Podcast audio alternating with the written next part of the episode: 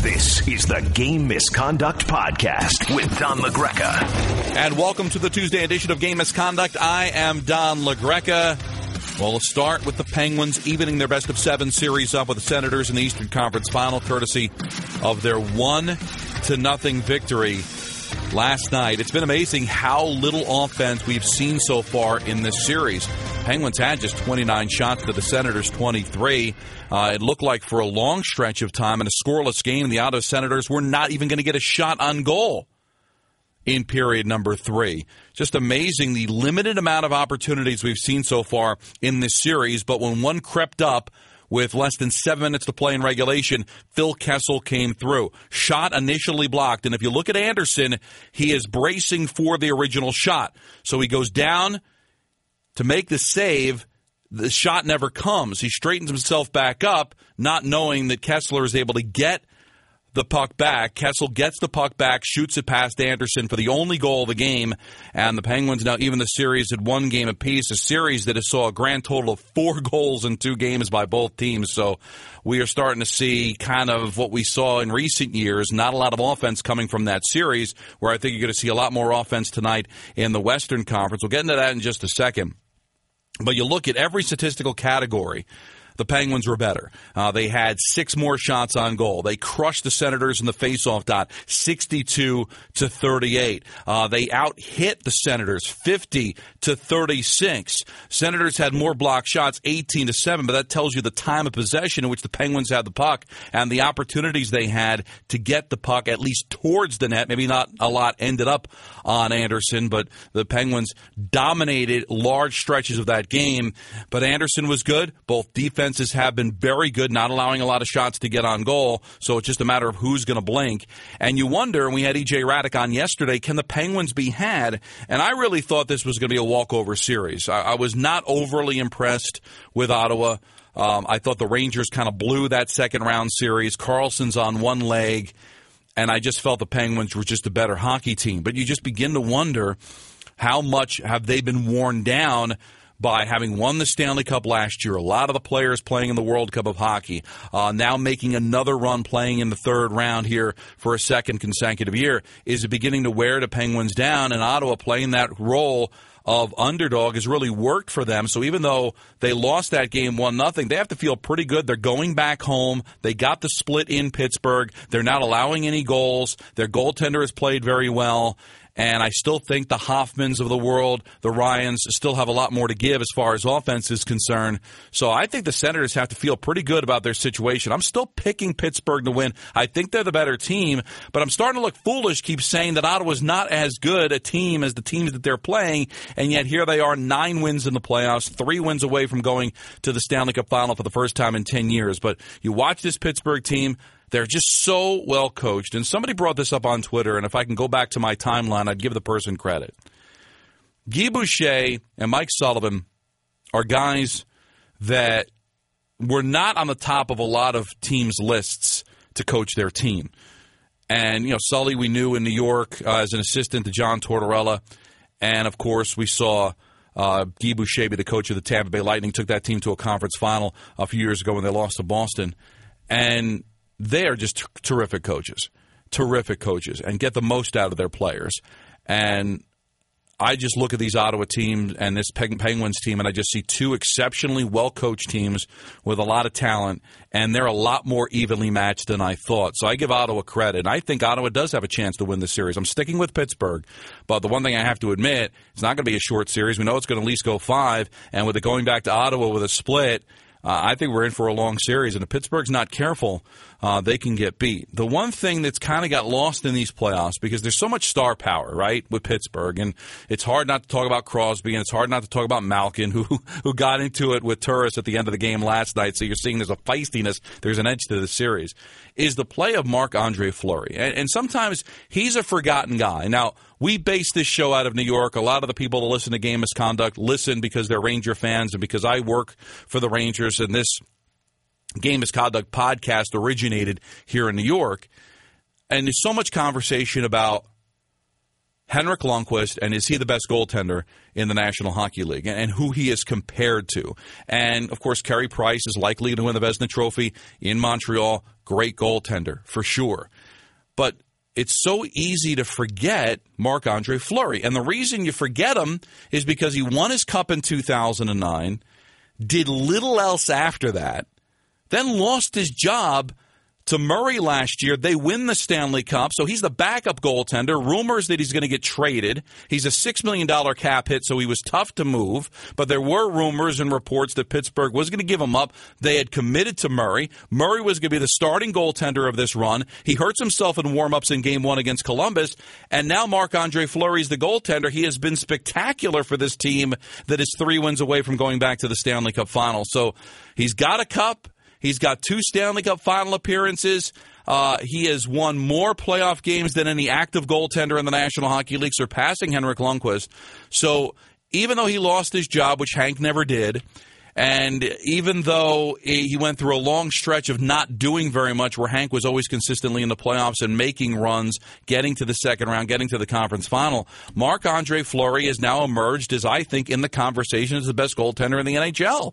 I mean, he's got a very good chance of going back to the Stanley Cup final. I think if you, uh, I still think Nashville's going to win this thing, but of the four teams that are left, I think you'd be foolish just to ignore Pittsburgh as a, as a team that can win the Stanley Cup. So this guy might have two rings on his finger, the same as Jonathan Quick, who now isn't as much a part of the conversation because the Los Angeles Kings have struggled over the last couple of years you know, you look at Corey Crawford's got the hardware, but look what Marc Andre Fleury's done. He's like the Muhammad Ali of goaltenders, where, you know, he loses his crown and he fights to get it back. And when you assess where you are as a player, sometimes I think you get credit for the fact that you fell down, you were not considered anymore, and then you rise back up. So, yeah, there's a lot of conversation about what Pittsburgh brings to the table, but please do not ignore the fact that technically, according to where Pittsburgh wanted to go, they have won nine playoff games and are even with the Ottawa Senators in the Eastern Conference final with their backup goaltender. So I don't know what this means. Maybe they won't win another game and they'll just easily go back to Murray next year. But give credit to Marc Andre Fleury. He's got the hardware, he's in the conversation. And when we assess Henrik Lundqvist and compare him to goaltenders, why are we comparing him to Quick? Why are we comparing him to Price? Why are we comparing him to Crawford? Why aren't we comparing him to Marc Andre Fleury? They've kind of came up together, have the equal amount of wins pretty much, and wins in the postseason. And now Marc Andre Fleury might actually have a second ring. Now, he did technically win a ring last year, but he was the backup goaltender, did play, you know, in one playoff game.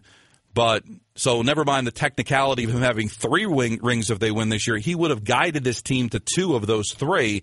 Maybe it's time to actually bring Marc Andre Fleury into the conversation among the best goaltenders in the National Hockey League. Maybe that is more of a conversation outside of New York, but for the people in New York, I think that needs to be a part of the conversation. Ducks and the Predators tonight. Uh, I just don't like the Ducks. Now, how, how do you say you don't like the Ducks? Nine wins, great ability to come back. But there's a problem with a team that relies too much on the comeback, not playing a full 60 minute game. Now, they came back from two goals down. Getzlaf is in consideration for the Conn Smythe Trophy if the Ducks were to win the Stanley Cup or at least get to the Stanley Cup final. But to me, that game too, and I covered that game doing the pre and post, that was all about Pekka Rinne having an off night. It was. And I don't want to take anything away from the Ducks, but there were at least two goals that Pekka Rinne, who had a 952 save percentage going into that game, should have had, and I think will have again. So I don't like Gibson. I don't like the inconsistency of Gibson. A lot of the reason the Ducks have to fight back is because of the hole that Gibson digs them into. So even though I think it's less about goaltenders than it's ever been to make a Stanley Cup run because it's about offense, it's about your defense in front of you. But Gibson has had lulls where he has put the Ducks in a bad spot, and eventually it's going to come back to bite you. It has not yet. It forced them to play a game seven against Edmonton when maybe they should not have. But now they are going to be going up against a Predators team that I think is really good and has the ability to jump on you. And I think Gibson is not as good as Pekka Rinne. If Pekka Rinne is at least slightly on his game in game two, the Predators have a 2 0 series lead going back to Nashville, and we're talking about the Western Conference final being a quick one. So let's look at Pekka Rinne. Let's see if he can bounce back. I believe he will. The good goaltenders always bounce back, and I believe he is a good goaltender, if not a great goaltender, who might actually begin to be put into that conversation with the Lundqvists, with the Marc Andre Fleuries as the best goaltenders in the National Hockey League, along with a Carey Price. I think he will bounce back, and if Nashville can get the win and play with Rinne coming back, then I still think they will have control of the series. If Rinne struggles, then it becomes an issue. One time, it's just a fluke just one of those days. If it happens again, then you start to give credit to the Ducks. Then you start to wonder is Rinne handling being in this rarefied air of a conference final for the first time in his career? So I'd keep an eye on that for this game. How does Rinne play? If Rinne plays to the best of his ability, and if the best of his ability is what he's done in the first two rounds of the playoffs, then I think Nashville wins tonight. I think they take care of business and advance to the Stanley Cup final for the first time in franchise history. Now, I don't know if you saw this story Dennis K. Morgan. He is the national anthem singer at Bridgestone Arena in Nashville. That's what he does. He's 53 years old. He is the usual anthem singer. He has performed about 185 times since 2000. Nashville has played 639 regular season home games since 2000, plus a few dozen more in the playoffs. So he seems to do it the majority of the time compared to other people.